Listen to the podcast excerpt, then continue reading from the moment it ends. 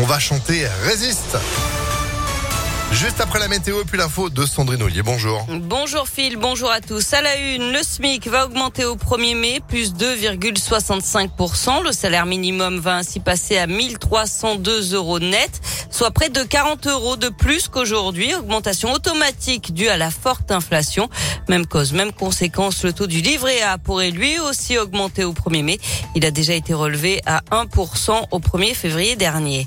C'est le début des vacances ce soir. C'est aussi un week-end de trois jours. Attention, vous serez nombreux sur les routes. Drapeau rouge aujourd'hui dans le sens des départs. Ce sera orange demain.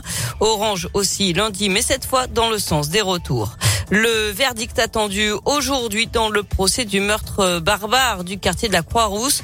Hier, le parquet a requis la peine maximale, 30 ans de réclusion criminelle à l'encontre des trois personnes accusées d'avoir torturé et tué un Algérien de 28 ans en 2019. La victime avait reçu 74 coups de couteau. La scène de torture avait été filmée et diffusée sur les réseaux sociaux.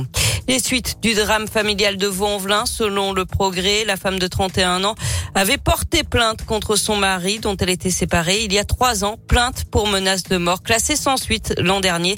Elle et sa fille de 10 ans ont été retrouvées tuées à l'arme blanche dans leur appartement dans la nuit de mercredi à hier après s'être accusées du meurtre. Le mari a été placé en garde à vue. 10 millions d'euros, c'est la somme débloquée par la ville de Lyon pour donner une seconde jeunesse au parc de la Tête d'Or. Parmi les chantiers prévus, la rénovation des petites serres, celle de l'école botanique et ses étangs. Les travaux débuteront en 2024. Le parc de la Tête d'Or est fréquenté par 20 000 Lyonnais chaque jour. Et puis beau succès pour le salon de l'automobile à Lyon. 65 000 visiteurs accueillis pendant 5 jours à Eurexpo. Une fréquentation en hausse de 5% par rapport à la précédente édition en 2019. 1850 véhicules vendus. Un salon qui mettait en avant cette année les véhicules électriques.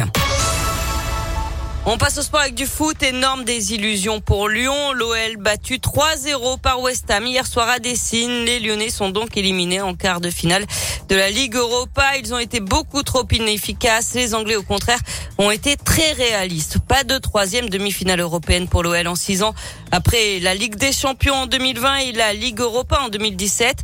Écoutez la réaction d'après-match de l'attaquant lyonnais Karl Toko et Cambi. C'est terminé. C'est une compétition à élimination directe. On est éliminé, c'est trop tard maintenant. On sait qu'il nous reste des matchs de championnat et que c'est par ces matchs de championnat-là qu'on peut tirer quelque chose en fin de saison. Donc voilà, on va forcément se concentrer sur, euh, Bordeaux. On est déçu, mais bon, faut, faut vite inverser la tendance. faut prendre ça comme euh, une leçon pour une équipe jeune comme nous. On a beaucoup de jeunes joueurs et voilà, c'est nos petites erreurs qui font en sorte qu'on est, on éliminé ce soir. Mais bon, on va, faut juste que ça soit une leçon pour nous, qu'on apprenne, de cette défaite-là et de, et de cette élimination euh, pour le match de dimanche déjà et pour notre saison en globalité. Le championnat, c'est effectivement dès dimanche avec la réception de Bordeaux à 17h05.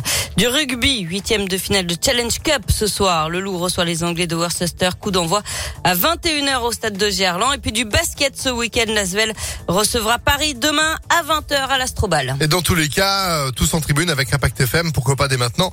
Les formulaires sont en ligne, des invitations qui vont se gagner notamment pour soutenir Lasvel d'ici midi. Merci beaucoup Sandrine, vous, vous êtes de retour à 11h. À tout à l'heure. Allez, à tout à l'heure. 10h04.